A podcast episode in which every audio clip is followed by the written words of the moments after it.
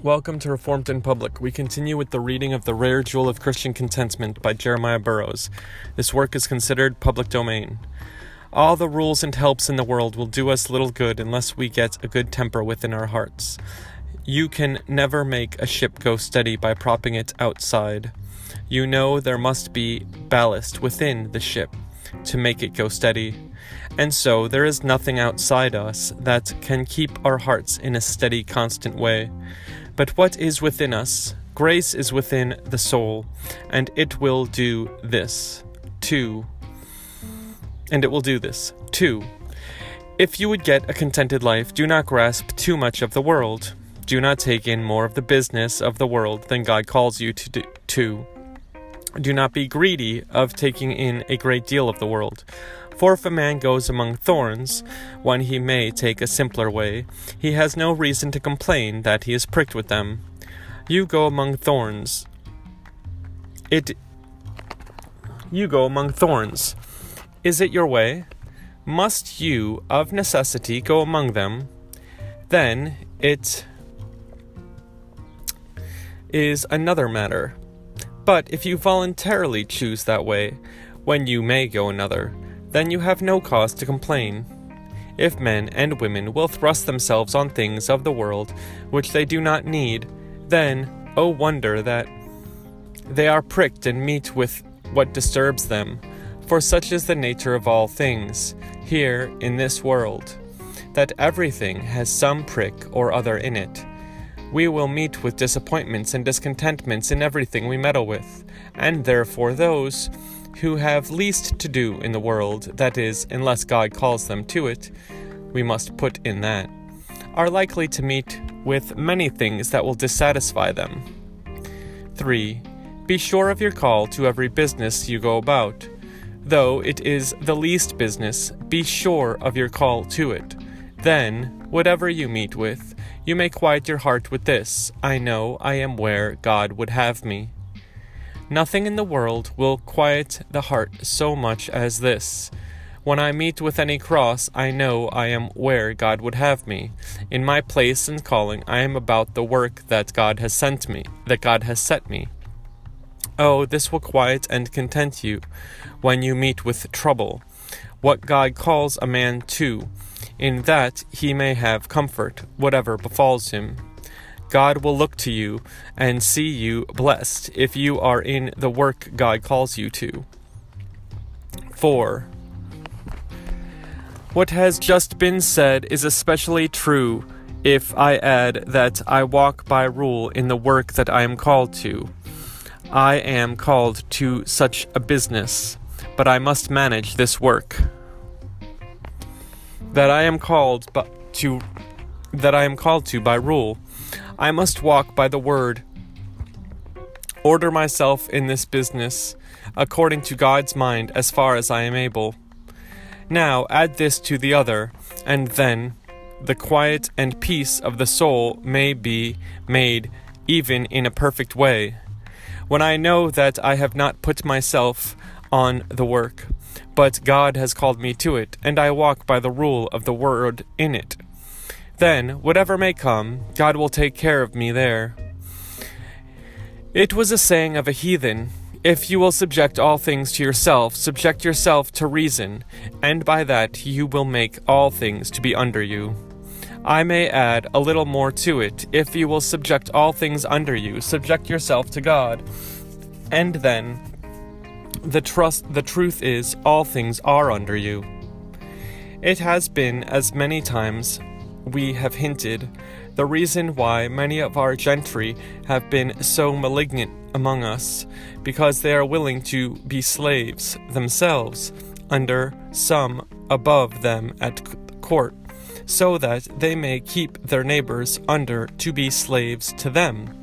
For you know any man, before who was great at court, could crush any countryman with whom he was angry. If there were an arbitrary government, then all those who would be willing to be vassals and slaves to the prince could make all others vassals and slaves under them.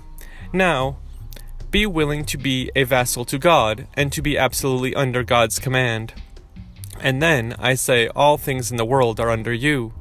All things are yours, says the apostle. Life and death, everything is yours, and you are Christ's, and Christ is God's. All things in the world are serviceable to that man or woman who is serviceable to God. It is a mighty commendation of God's service.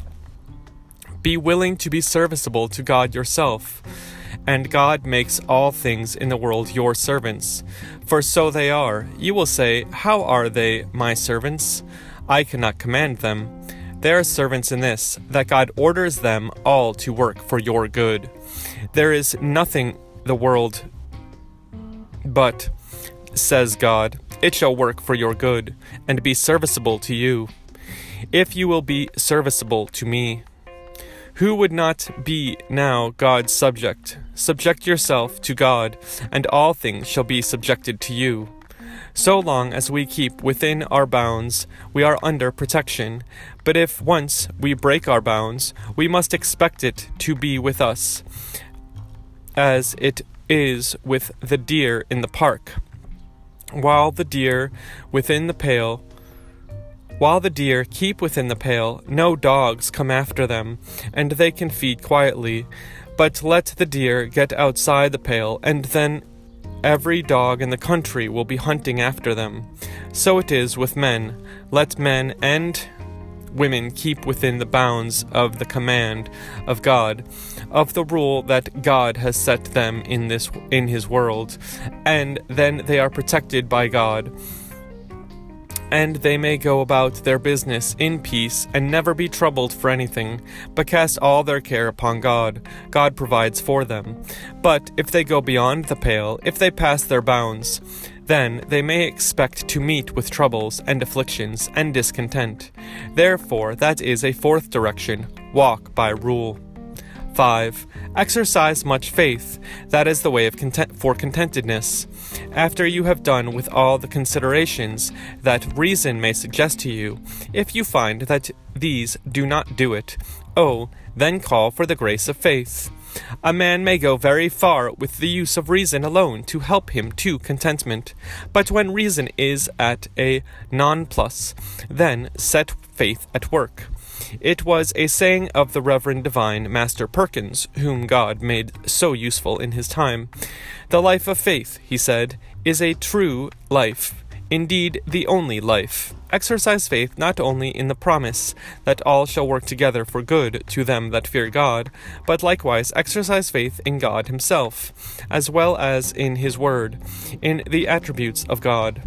It was a saying of Socrates, a heathen, since God is so careful for you, what need you be careful for anything?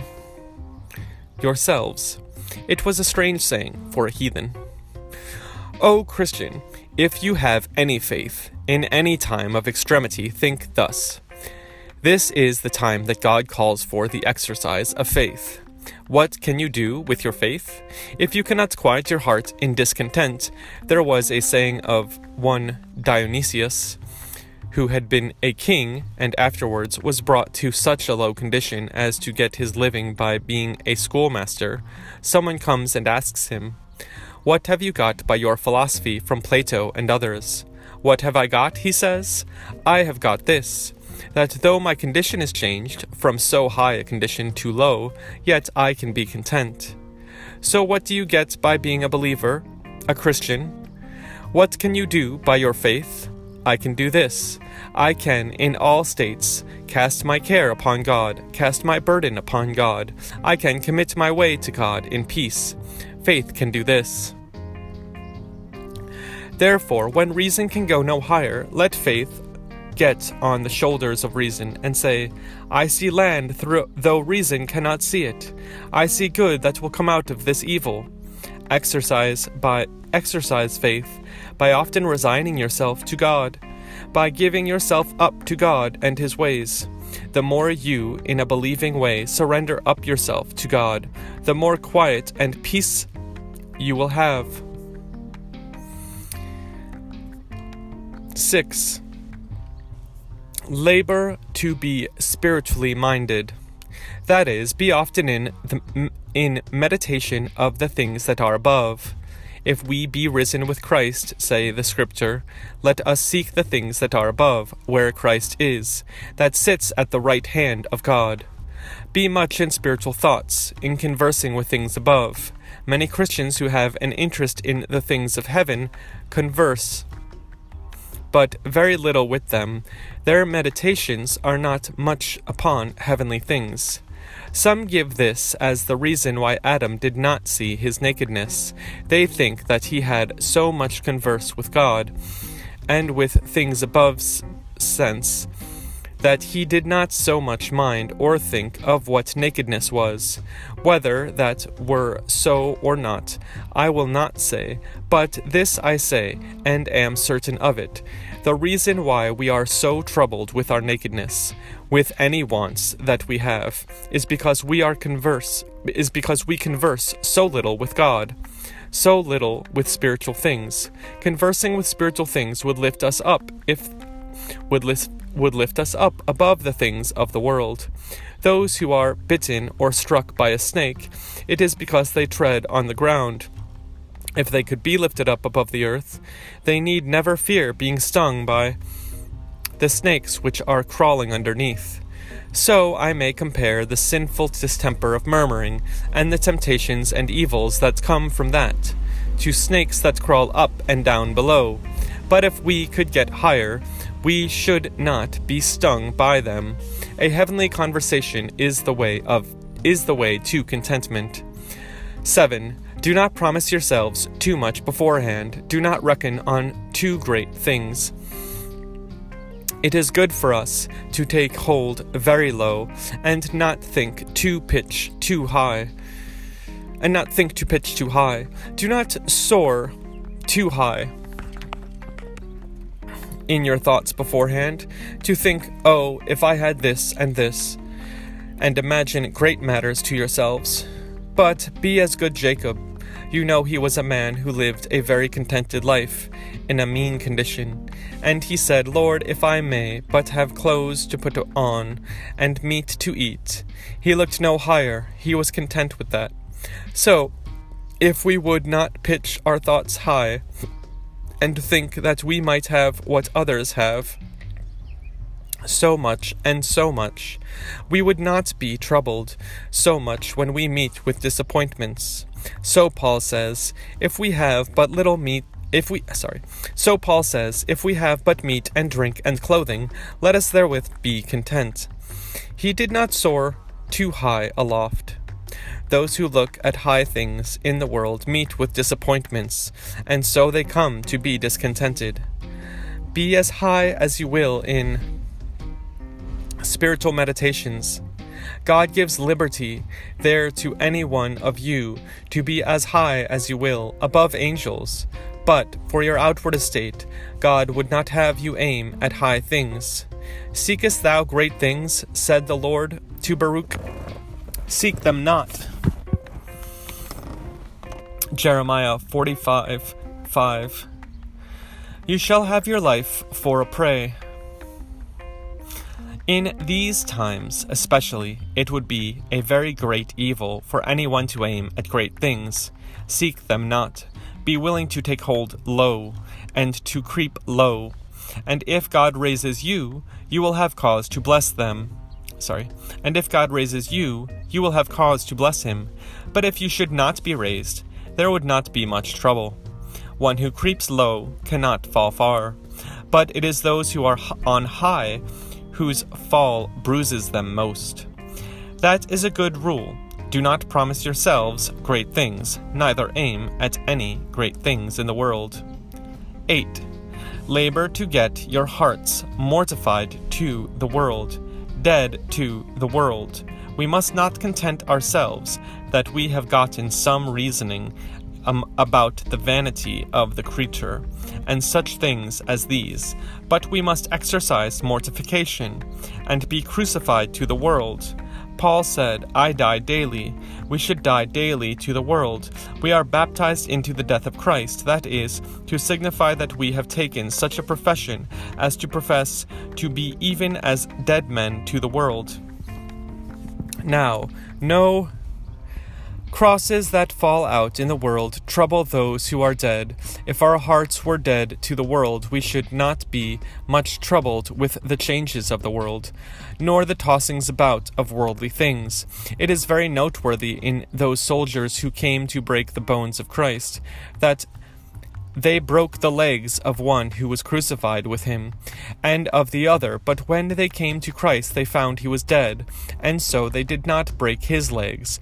There was a providence in it to fulfill a prophecy, but because they found he was dead, they did not break his bones. Let afflictions and troubles find you with a mortified heart to the world, and they will not break your bones. Those whose bones are broken by crosses and afflictions are those who are alive to the world, but are not dead to the world. But no afflictions or troubles will break the bones of one who has a mortified heart and is dead to the world. That is, they will not be very grievous or painful to such a one as is mortified to the world. This, I fear, is a mystery and a riddle to many, for one to be dead to the world, to be mortified to the world.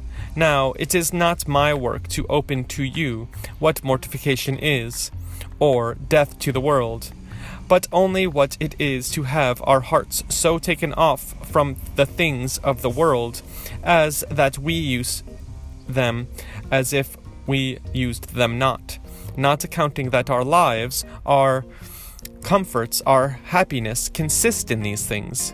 The things in which our happiness consists are of a different kind, and we may be happy without these.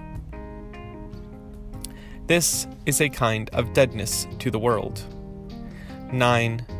Let not men and women pore too much upon their afflictions, that is, busy their thoughts too much to look down into their afflictions. You may find many people, all of whose thoughts are taken up about what their crosses and afflictions are. They are altogether thinking and speaking of them. It is just with them as with a child who has a sore. His finger is always on the sore, so men's and women's thoughts are always on their afflictions. When they are aware When they awake in the night, their thoughts are on their afflictions, and when they converse with others, it may be even when they are praying to God, they are thinking of their afflictions. Oh, no marvel that you live a discontented life, if your thoughts are always poring over such things. You should rather labor to have your thoughts on those things that may comfort you. There are many who, if you propound any rule to them, to do them good, will take it well while they are with you, and thank you for it. But when they are gone, they soon forget it. It is very noteworthy of Jacob, that when his wife died in childbirth, she called the child Ben-Oni, that is, a son of sorrows. But Jacob thought with him, with himself, if I should call this child Ben-Oni every time that I name it, will put me in mind of the death of my dear wife, and of that affliction, and that will be a continued affliction to me. Therefore I will not have my child have that name. And so the text says that Jacob called his name Benjamin, the son of my right hand. Now this is to show us thus much, that when afflictions befall us, we should not give way to having our thoughts continually upon them, but rather upon those thing, upon those things that may stir up our thankfulness to God for mercies. There is a comparison made by Basil, a learned man. It is in this case as with men and women who have sore eyes. Now it is not good for them to be always looking into the fire, or at the beams of the sun. No, he says, one who has sore eyes must get things that are suitable to him, and such objects as are fit for one with such weak eyes. Therefore they get green colors, as being a more easy color, and better for weak eyes. And they hang green sarcenet before their eyes, because it is more suitable to them. It is the very same with weak spirits. A man or woman who has a weak spirit must not look into the fire of their afflictions, upon those things that deject and cast them th- upon those things that deject, that cast them down, but they ought to be looking rather on that which may be suitable for healing and helping them. They should consider those things rather than the other. It will be of very great use and benefit to you, if you lay it to heart, not to be pouring always on afflictions, but on mercies. ten. I beseech you to observe this, though you should forget many of the others, make a good interpretation of God's ways toward, towards you. If any good interpretation can be made of God's ways towards you, make it. You think it much if you have a friend who always makes bad interpretations of your ways towards him. You would take that badly. If you should converse with people with whom you cannot speak a word, but they are ready to make a bad interpretation of it, and to take it in an ill sense, you would think that their company very tedious to you. It is very tedious to the Spirit of God when we make such bad interpretations of his ways towards us. When God deals with us otherwise than we would have him do, if one sense worse than another can be put upon it, we will be sure to do it. Thus, when an affliction befalls you, many good senses may be made of God's works towards you. You should think that thus, it may be God intends only to try me by this. It may be God saw my heart was too much set on the creature, and so he intends to show me what is my heart. It may be that God saw that it if my wealth did not it may be that God saw that if my wealth did continue I should fall into sin, that the better my position were, the worse my soul would be. It may be God intends only to exercise some grace. It may be God intends to prepare me for some great work which he has for me. Thus you should reason. But we, on the contrary, make bad interpretations of God's thus dealing with us, and say, God does not mean this. Surely the Lord means by this to manifest his wrath and displeasure against me, and thus his wrath and displeasure against me, and this is but a furtherance of further details that he intends toward me. Just as they did in the wilderness, God hath brought us hither to slay us. This is the worst interpretation that you can possibly make of God's ways. Oh, why will you make these worst interpretations, when there are many better? In First Corinthians thirteen five, when the Scripture speaks of love, it says, Love thinketh no evil.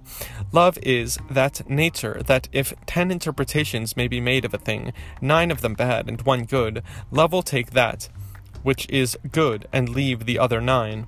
And so, though ten interpretations might be presented to you concerning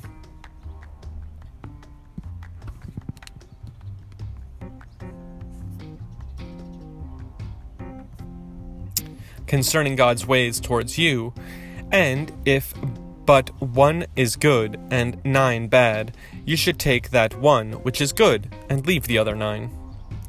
I beseech you to consider that God does not deal by you as you deal with him. Should God make the worst interpretation of all your ways towards him, as you do of his towards you, it would be very ill with you. God is pleased to manifest his love thus to us, to make the best interpretations of what we do, and therefore God puts a sense upon the action of his people that one would think could hardly be. For example, God is pleased to call those perfect who have any uprightness of heart in them. He accounteth them perfect. Be perfect as your heavenly Father is perfect. Uprightness, in God's sense, is perfection. Now, alas, when we look into our hearts, we can scarce see any good at all there, and yet God is pleased to make such an interpretation as to say it is perfect. When we look into our own hearts, we can see nothing but uncleanness. God calls you his saints. He calls the meanest Christian, who has the least grace under the greatest corruption, his saint. You say we cannot be saint here, but yet I esteem... I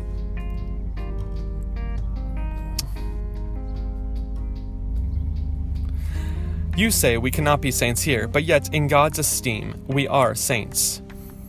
You know the usual title the Holy Ghost gives in several of the epistles to those who had any grace and uprightness, is to the saints in such a place. You see what an interpretation God puts upon them. They are saints to him. And so I might name in many other particulars how God makes the best interpretation of things. If there is an abundance of evil and a little good, God rather passes by the evil and takes notice of the good. I have sometimes made use of a very notable place in Peter concerning Sarah. Sarah had a speech to her husband in Genesis eighteen twelve. She called her husband Lord. There was only that one good word in a bad, unbelieving speech. But yet, when the apostle mentions that speech in First Peter three six, the Holy Ghost leaves all the bad and commends her for calling her husband Lord, for the for putting a reverent title upon her husband. Thus, how graciously God deals with us. If there is but one good word among a great many ill, what an interpretation God makes! So should we do if there is only one good interpretation that we can make of a thing. We should rather make use of the good one than the bad. O my brethren, I would, could now, I would, I could now speak only to such as are godly.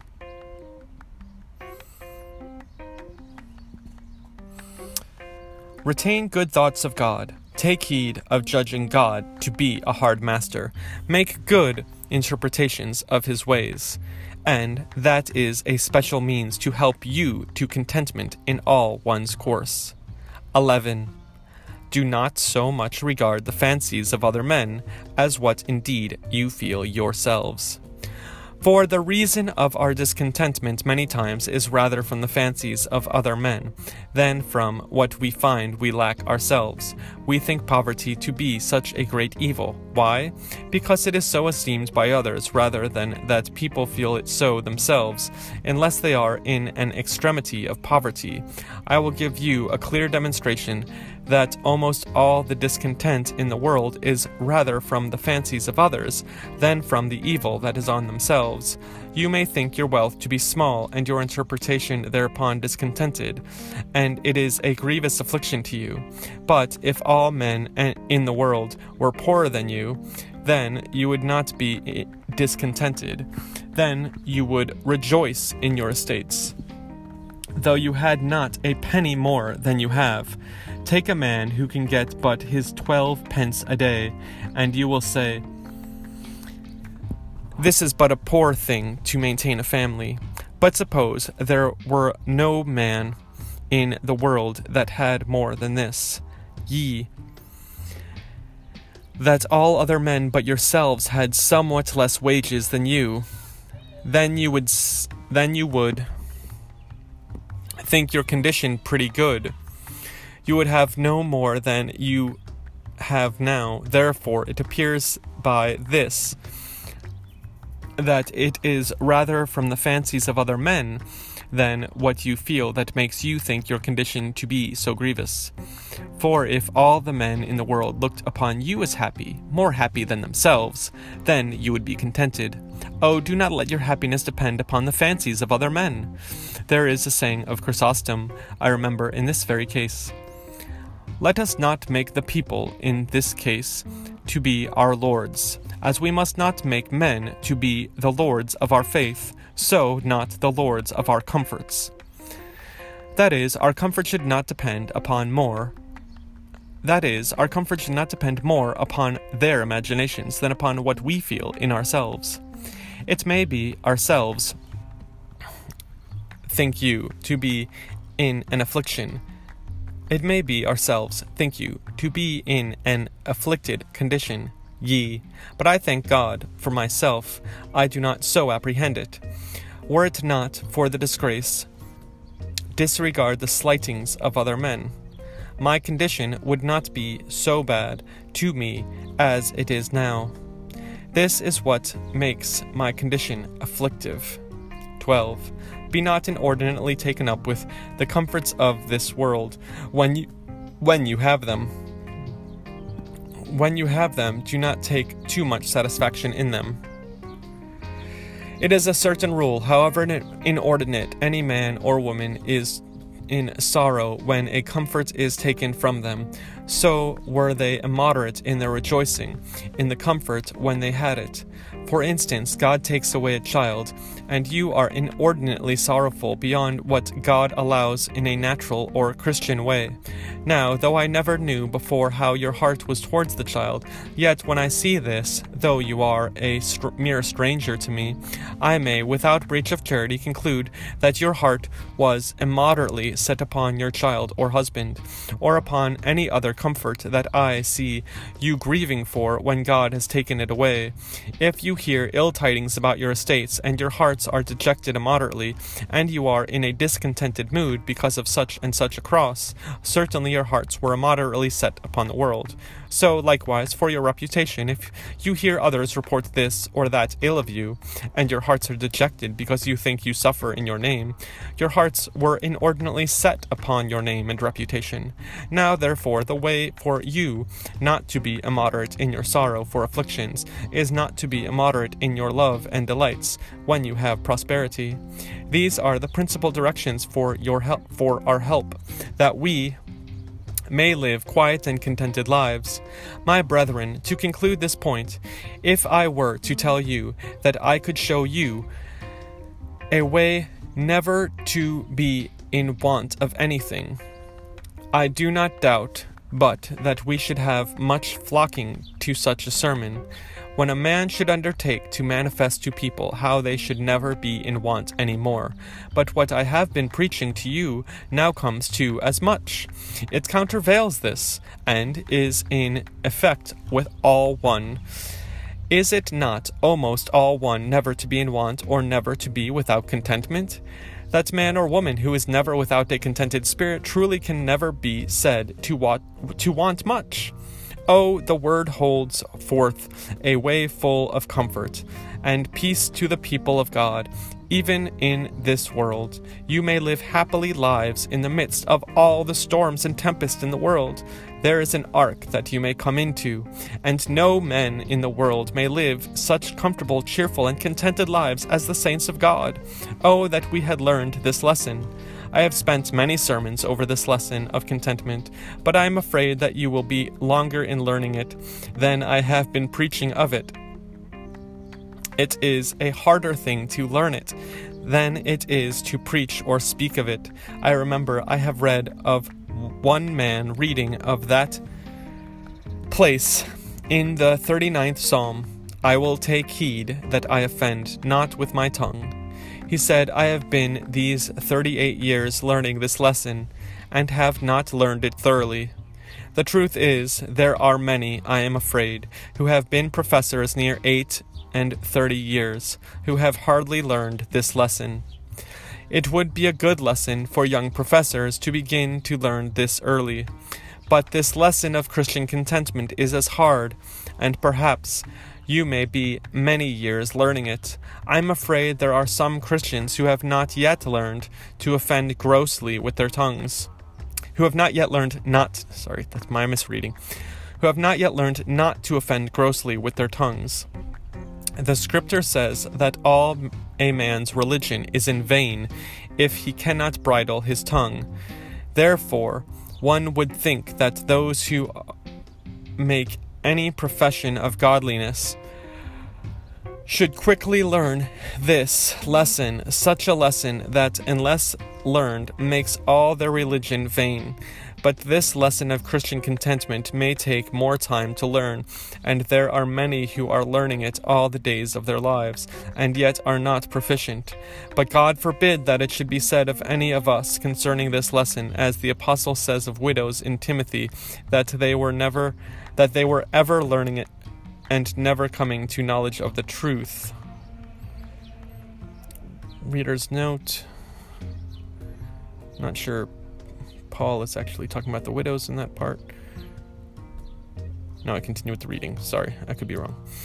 Oh, let us that they were ever learning and never coming to the knowledge of the truth. Oh, let us not be ever learning this lesson of contentment, and yet not come to have skill in it. You would think it much if you had been at sea twenty years, and yet had attained to no skill in your heart of navigation. You will say, I have used the sea twenty or thirty years, and I hope I may know by this time what concerns the sea. Oh, that you would but say so in respect the, of the art of Christianity. When anything is spoken concerning the duty of a Christian, oh, that Christians could but say, I have been a Christian so long, and I hope I am not wanting in a thing that is so necessary for a Christian. Here is a necessary lesson for a Christian, that Paul said he had learned all, that Paul said he had learned in all estate therewith to be content. Oh, do not be content with yourselves till you have learned this lesson of Christian contentment, and have obtained some better skill in it than before. Now there is in the text another lesson, which is hard, which is a hard lesson. I have learned to abound. That does not nearly, that does not so nearly concern us at this time, because the times are afflictive ones, and there is now more than ordinarily an uncertainty in all things in the world. In such times as these are, there are few who have such an abundance that they need to be much taught in that lesson.